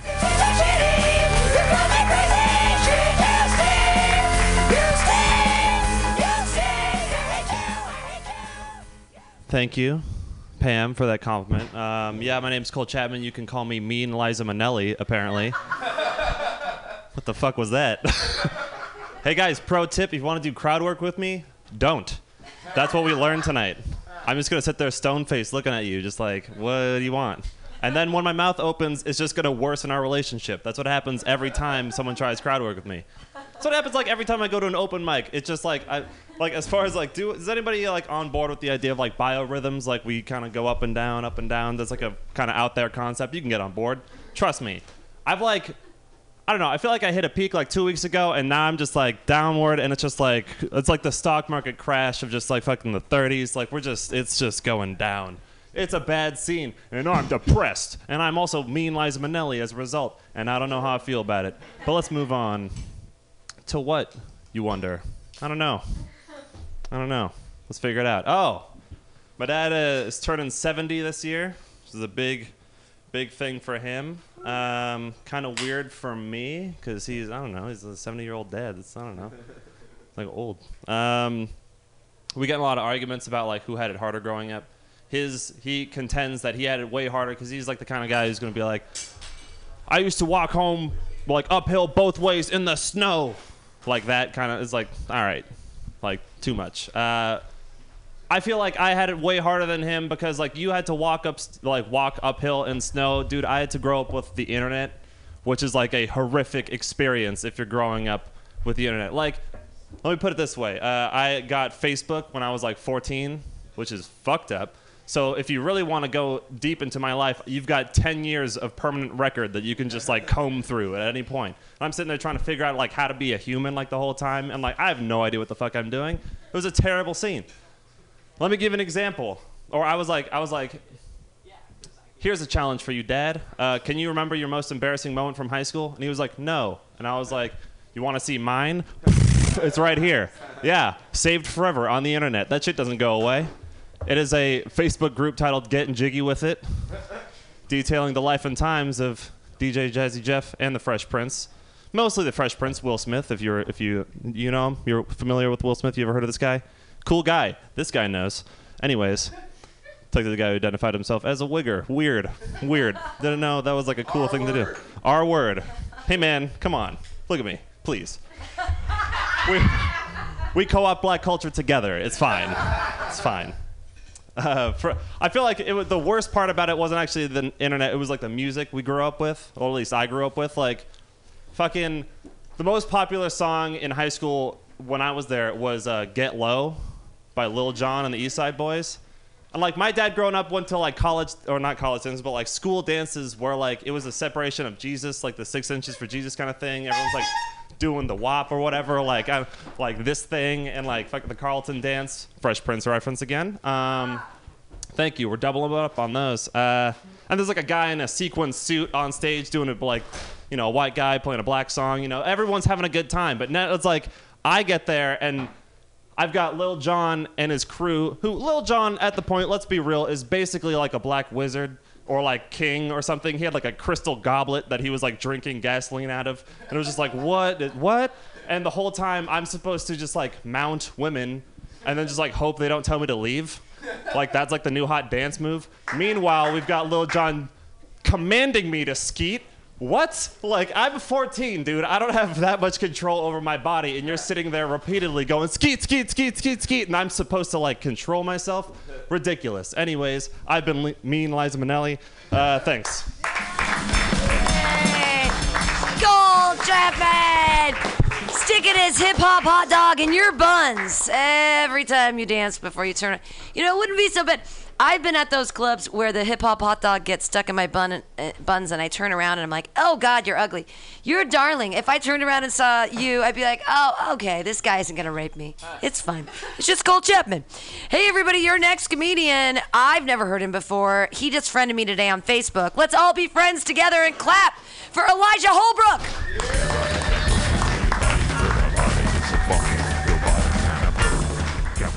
Thank you. Uh, I'm from Wisconsin, just visiting. Um, yeah. Yeah, I don't know if any of you have seen Making a Murderer, but that's about it. That's Wisconsin. We're all like that. Uh, yeah. I don't know. I watched that. I don't. I don't know if Steven A- Avery is guilty or innocent. I can't decide. Uh, but yeah, but I don't know. Uh, but I do know that the documentary Blackfish came out like three years ago, and Shamu is still in captivity. So don't get your hopes up. Uh, is what I'm saying. I don't know. One of my first jobs uh, growing up was refing children's soccer, which was a lot of fun because the only people that care about children's soccer games are the parents. and none of them have any idea how soccer's played. So it's weird. Like there's this rule in soccer that not a lot of people would understand. Uh, for the ball to go or the play to go out of bounds, the ball has to go completely over the line. Uh, and people didn't know that, and these were kids, so they kicked the ball and it rolls slowly and land right on the line. And then somebody's drunk 40 year old dad would start yelling at me, It's out of bounds, you moron! Dude, I took an eight hour class. I got this, all right? I know, I know all the rules. I got it. Different one of those games, it was like two year olds that was refing. I don't know. I like this big, whatever that is in child. Like, um, but they didn't, they didn't know what they were doing. They were running around trying to kick the ball, tripping each other. It was adorable. It was adorable. Uh, but at halftime, this lady comes up to me and she goes, Number nine keeps tripping other players. Call a foul on number nine. I'm like, Lady, he just learned to walk two months ago. He's playing a complex sport. Give him a break. You hobbled out here. I, I don't know. I don't know what you wanted me to do. Like, give him a red card. Like, get off the field, you little turd. Sit on the sidelines, too, and learn depth perception. I don't know. I don't know. Uh, I'm not really into sports though. Like one sport I really don't understand is NASCAR. If you find that interesting, why don't you just set a chair out by a traffic circle? Enough beers that has to be the same experience. Has to be. I don't know. Uh, another uh, sport. A lot of people, uh, where from where I'm from in, in Wisconsin, hunt. I'm not really a big hunter, but a lot of my family do it and stuff. And they'll make fun of me because I don't. They're like, "What? You don't want to? You don't want to shoot an animal? What are you, a sissy?" Like, wait a minute, how does this make me less manly than you?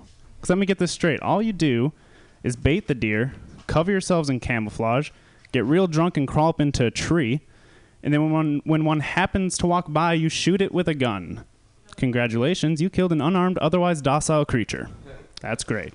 It only took you countless hours of sitting in a tree and two marriages to do it, but I guess that's pretty impressive, Dad. Uh, I don't know. I don't really, uh, I don't really want kids at all. But if I had a kid, I'd want like a Helen Keller kid. Because how easy would that be? See. Never have to talk to it. like Helen, don't touch that. It's hot. Ah, she'll figure it out. It's fine. Go practice your pinball. You should be good at that. I don't know. Take her to a park, drop her off, go to a movie, come back later. She'd never know you were gone. She'd have no idea. All right. I don't think you're following me here. I'm not saying that if I had a kid, I would blind it, blow out its eardrums, and duct tape its mouth shut. I'm saying if I had a kid that was like that already, I would love that kid. Just never have to tell her that. All right, that's it. Thank you. Hooray! All the way from Michigan, Elijah Holbrook. Hooray! Oh, Wisconsin. What did I say? You said Michigan. I said Michigan. They're the same place. That's, they're both very cold, aren't they? Is that the same? I'm sorry. I live in San Francisco. I don't understand these northern places. It's Canada, right? You live in Canada? Your next comedian has a weird name. It looks like Mr. Otuti or Mururotiti. It's it's a lady. Her name is Marotiti. Kevin, put your hands together. To explain my name. The M is for Marie. That's what people call me. And Rotuti is from Retno Pangestuti. And I know nobody can remember that. I'm from Indonesia. I used to live in San Francisco for 10 years to get my master at the uh, San Francisco State and went back to San, uh, Sacramento. And I'm coming back here to do some comedy. so, anyway, uh, you know from my face, you're my age. So I have two daughters. They live here in San Francisco. They're probably about your age. But one is getting married, and then she took me to shopping. So, um, for you know the the dress for the mother of the bride, right? Okay. So we go to Nordstrom or whatever they call it, uh, one of these uh, department store. And so she picked me, uh, um, she picked like a, a dress. It was like a nice dress. It's an expensive dress too. But when I put it, it looks like a nun to me. I mean, there's nothing wrong being a nun, you know. But I don't want to be a nun. I just, you know, I divorced from her father because her father chose to be married to another man. Okay. There must be something wrong with me because I don't have another penis, right? Uh-huh. So anyway, honey, that dress makes me look like a nun. I want something like this. So I pick a dress and I put it on. But mom, that's too uh, too revealing for you, too sexy. Well, of course, honey. I like to refill myself. You know, I'm single again now. I need to get a man again. But mom, your age, mom. Well, what's wrong with my age? You know, I'm still a human. You know, I'm still a woman. so anyway, so I promised her, how about this? I put it up during the ceremony, but after the ceremony, I'm going to put it down, okay? so she said, okay. So that's what happened. After the ceremony, okay, I went back, sit down by myself, enjoying myself, sipping my drinks, and suddenly I put down all my dress like that, looking sexy, enjoying myself. Suddenly I feel some like hot thing behind my back, hot thing. And I look back, ooh, you know who did I see? It was like Jim Carrey. Maybe I was a schizophrenia. That's what the doctor told me. I had schizophrenia. But it well, he looks like a Jim Carrey. Oh, hi, Jim. I said, hey, Murray, come here, come here. Let's go behind the bush. Yeah, okay. So I follow him behind the bush. And he did what he did uh, to the uh, his movie Ace Ventura, you know, whim away, whim away, whim away. Oh, that feels good, Jim. Cool, cool. Keep going on, Jim. All right, that's it. Thank you. Marie Ratucci! Yay! Yay! She's the sexiest mom at every wedding. Yay! Uh, we're going from the Philippines all the way to Italy right now, you guys. Put your hands together for your next comedian, Filippo Esfico! Oh, thank you. Thank you very much. Mutiny, thank you. Thank you, Pam. Thank you, Mom, if you're listening. I made it in the American showbiz, Mom. I made it. I got it. But really, I've been to AA meetings before, and um, this one is pretty cool. This one, you can drink in this one too. I love it. It's uh, it's really free. It's really free. That's great. Um, um, I have a. I, I, actually miss my family a lot. I, I miss my family. I remember when my father got into a fight with this guy who was shouting at him, "Your wife is cheating on me!" And my dad went like, "No, no, it's it's your wife who's cheating on me." And that's when I realized that's how big Italian families are made. This is how it works. In any case, good news. Soon, white guilt and white power will be over. Will be done. Because we're gonna run out of white people. We're going to run out of white people because if all the immigrants who emigrate cross mountains, seas, rivers, borders, barriers, and we look for partners with dating apps, well, I think we know who's fucking. I think we know who's gonna be fucking and reproduce. We're gonna know that. What else am I talking about? About oh, because I know what's going on here. I know. I know. I got. I got. I got the keys. I got the keys. I got the solutions. I think.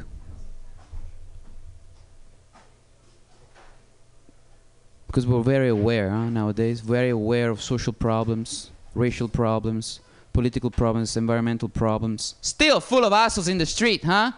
Full of assholes. Because with all those, uh, all of those enlarge your penis pills that we get online, penis are growing curvy and backwards and going straight into our ass. It's a kind of a curvy penis that we're developing right here. So who's fucking who? Ourselves. Just a theory. Just an idea that I'm testing. but I love California. Thank you so much, San Francisco, for having me. I love California. My favorite desert where to grow broccoli. Give it up for who brought the food, by the way. It's uh, well, yeah, it's it's, I get it donated. It's. So I, it's me, really. It's Pam. It's Pam. By the way, the broccoli are great. I love the broccoli, especially the broccoli. Take it all home. Take the broccoli home, you guys. California grows broccoli. Building pools by the ocean. Eat the salmon. Eat the salmon in the ocean. Is the salmon from the ocean? Oh my god, I don't know anymore. Those pools in California full of chicks. Who's gonna fuck him? Who fucks those chicks? Are they the broccoli owners who fuck those chicks? Who are these broccoli chicks? What the fuck is this organic porn nightmare? Do you like my gender equality pants, by the way?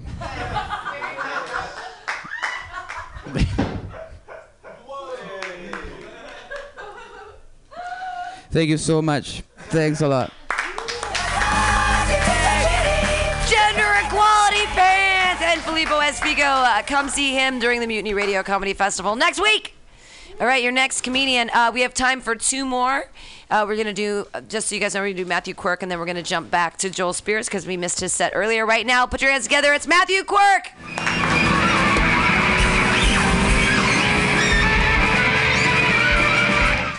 Spears. I go banter, I go banter. Thank you. How are we doing, guys? How are you doing tonight? You having fun? You having fun tonight, guys? Sorry I missed my set, Pammy. I'm really grateful you put me on. Thank you. Uh, shout out to the to my homies in Scotland, my native Scotland. Thank you. Three international comedians in a row. That's pretty special, isn't it? Yeah. That's pretty fantastic, guys. You're you're having a lot of fun tonight, aren't you? Watching the comedians doing the jokes and the bits. You know how the, you know how the comedians do with the jokes and the bits. You're you've been having a lot of fun, haven't you, guys? Yeah, you have. Listen, guys. A little about me is a phrase that stand-up comedians use when they get confused and they think that stand-up comedy is about coming up here and talking about yourself when actually it's just about telling jokes. Okay, and I'll let that sink in for you. Um, but a little about me. I'm a champion for fresh, new, and innovative comedy, and I'm a champion for uh, inoffensive comedy. I think there's too much offensive comedy out there, guys. Look, you can come up here on this stage and say whatever you want to say. You can use it as a platform for whatever kind of hate speech you want. I don't know, whatever. But uh, no, don't cheer that. Uh, you can uh, you can come up here and say whatever you want. But guys, listen. There's this, this, these people who use stand-up comedy as a way to say things they wouldn't otherwise get away with. You know the kind of people I'm talking about, right? The kind of people, the kind of guy who's like, yeah, I, I got a, I got a black friend, so I can say the N-word in my set. Yeah, I can do that. Yeah, and uh, you know, my my great grandfather's Irish, so once a year I can put on a green T-shirt and act like a drunken asshole. You know, for my heritage, for my heritage, I can do that. Listen, guys, you can say whatever you want on this stage, but if you use your heritage or your friendships to get away with things that you otherwise wouldn't get away with, I think that's hackneyed and cliched. Okay, I think it's hackneyed and cliched, and I can say that because I'm actually from the UK. And uh, when I was growing up, my best friend was actually from Hackney in London, where that phrase originates from. Um, but I, I do love being here. I love being in America. I moved here about five or six years ago, and uh, I love America. I love Americans. You guys are the salt of the earth. You know, you're the salt of the earth, which probably contributes to your obesity rates. But you know, uh, who's counting? Uh, that was a real joke there, guys. Just a real one for you. I, I sprinkle a few in there now and then. Uh, but I, I love I love Americans because you're not really you're sorry, you are a curious bunch. You're a curious bunch because you don't get out much. So you're al- you're always asking me you're always asking me questions about what life is like in Scotland, and I love these questions. I love fielding the same questions over and over again. Questions like, Hey! Hey, Joel! "That's how Americans ask questions." Hey, Joel! Do you guys have telephones in Scotland? And I say, yes, yes, we do have telephones in Scotland. The telephone was invented by a Scotsman named Alexander Graham Bell. We have a minimum of one telephone in Scotland, the one that he invented. And they go, oh, Hey! Hey, Joel! do you guys have TV in Scotland? And I say, yeah. Yeah, we do have TVs in Scotland. Uh, the TV was invented by a Scotsman named John Logie Baird. All right, so we have a minimum of one TV in Scotland. And they go, and they go, oh, oh, Hey! Hey, Joel. Do you guys have The Simpsons in Scotland? And I say, yeah, we do have The Simpsons in Scotland, but over there we edit it so groundskeeper Willie is the main character. Guys, you've been you've been absolutely brilliant, and the reason I came to America is to experience the wonderful, accepting American sense of humor. Um, people say Americans don't really get irony, but I don't think that's true. I think you guys have a profound sense of irony because since I've moved here, nobody has ever said to me, "Welcome to America" when something good happened. Thank you very much. I've been Joel Spears. Joel Spears, way from Scotland. That was great. We had a uh, international rock block at the end here of Happy Hour. It's every uh, Friday from six to eight. Uh, there's always a pre-sign online for the first 18 spots, and then we try to fit in as many as we can. Please stay tuned and listen to Pam Pamtastic's Comedy Clubhouse. We have a great lineup tonight with guest hosted by Ethan Albers, starring Eloisa Bravo, Mike Evans Jr., Star Zakovsky, Sid Singh, Rachel Raphael, Anthony Medina, Pam Benjamin, Bodie Lane, and Chris Knatzer. Stay for that. Eat some fucking Indian food, you guys, because I have to throw it away at the end of the night, and it makes me feel like a dick. So eat food, and we'll see you guys later. Bye.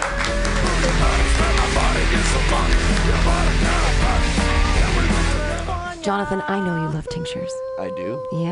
Yeah. Most people don't even know what those are. Yeah, most of them don't. Knows how and to we need to give uh, everybody a little example of what we know. Well, they should go to tryalta.com to see the six different kinds of cannabinoids that are all distilled for their medicinal needs. Yes, and they're so wonderful. Have you heard about the CBN? Did you even know this existed? Is that like waffles? No, CBN is the cannabinoid in the plant that makes you fall asleep. Oh my god. Weed to make you sleep. Like, yeah. does that put cancer to sleep? It puts cancer to sleep. It doesn't even get you high. It just puts you to sleep. There's also the THCA, pain relief. Don't eat any more opioids. Does that come from the vegetation state? It, it certainly does. You clearly know your botanicals. You know your Alta California botanicals. Yes, and there's also a CB, high CBD and a mixture of both high THC and CBD. That's right. Helps with the shaky shakies. If you have anxiety, go with the CBD. If you like to get high, go with the THC. Go with it all. Go to your local dispensary and ask for it by name, Alta California Botanicals, or go to tryalta.com. If you give them your medical prescription, you can get two weeks for free. Oh. Alta. Absolutely. Tryalta.com.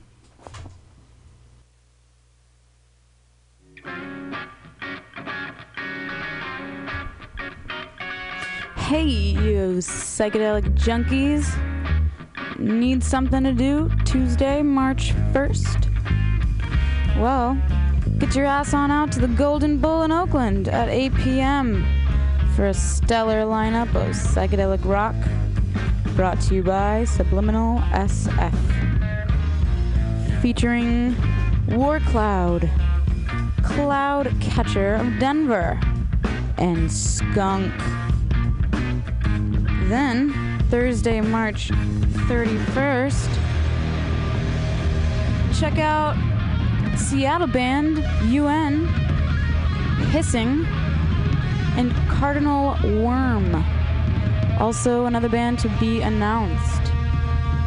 Same place, same time, $8.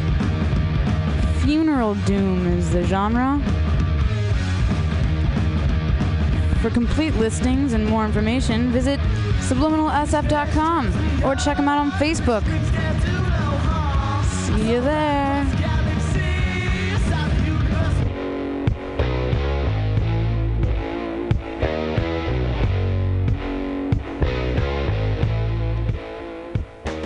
What's up, San Francisco? The SF Eagle Bar is proud to sponsor the Mutiny Radio Comedy Festival.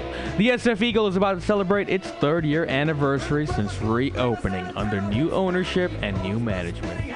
We are historically a gay leather bar, and now we cater to the queer LGBT community. as well as our allies by hosting fundraisers for local nonprofits and events to celebrate love and equality. I ain't got no dick, but I love the Eagle. Yeah, you do. Located at 398 12th Street at Harrison Street and open every single goddamn day. So check www.sf-eagle.com Yeah. for calendar of events, and we will see you 3 3 16. By the way, opening day of our special Midnight Comedy Showcase for the Mutiny Comedy Festival. I see you guys there. Hell yeah.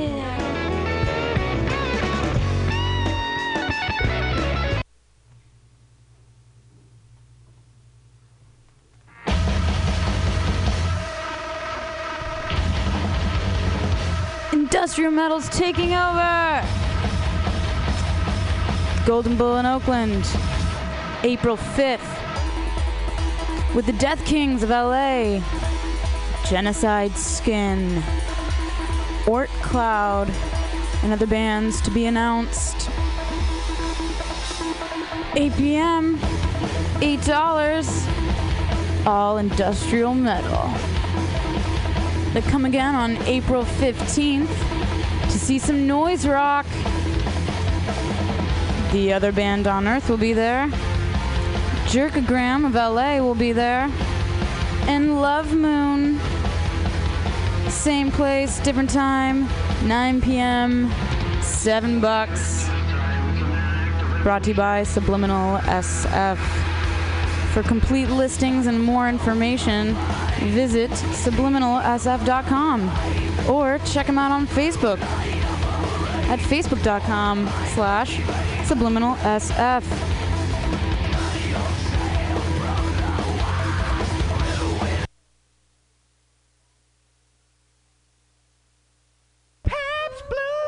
Pabst Blue Ribbon is a proud sponsor of the Mutiny Radio Comedy Festival. We appreciate how comedians are, well, they're poor and they need a delicious and inexpensive alternative to craft beer. Now, that's why every Pabst Blue Ribbon is affordable and accessible to even the dirtiest of dickbag comedians, allowing them to be in public at a bar interacting with people they probably shouldn't, like women. So go buy your favorite comedian a PBR. They need the encouragement that someone, somewhere, cares what they have to say. Pabst Blue Ribbon, keeping comedians funny with classically delicious flavor since 1844, which is crazy because it was America's best in 1893. PBR. PBR. Wimba wit a wimba wit a wimba wit a wimba wit a wimba wit a wimba wit a wimba wit a wimba wit At the brainwash, the mighty brainwash, Tony Sparks home. At the brainwash, brainwash, oh yes, we got them jokes. Seven nights a week, sponsored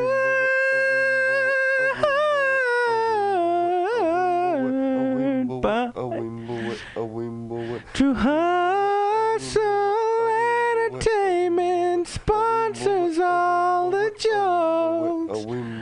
Anthony Medina lets us all tell jokes. Please call specifically for Sid. And don't worry, you'll love his jokes, and I don't care.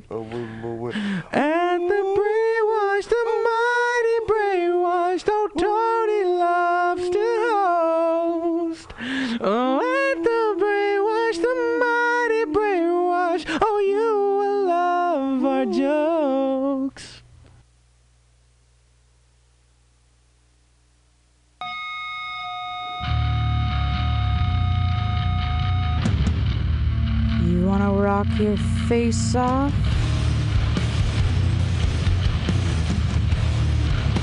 Well, then come to the Golden Bull in Oakland for a night of doom metal with the Dragged into Sunlight out of UK, Primitive Man of Denver, and Cult Leader, Salt Lake City.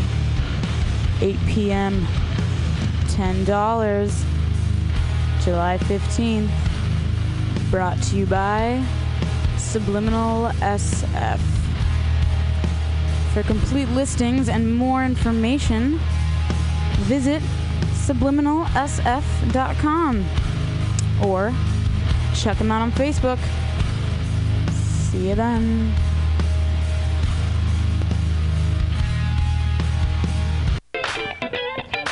Asiento.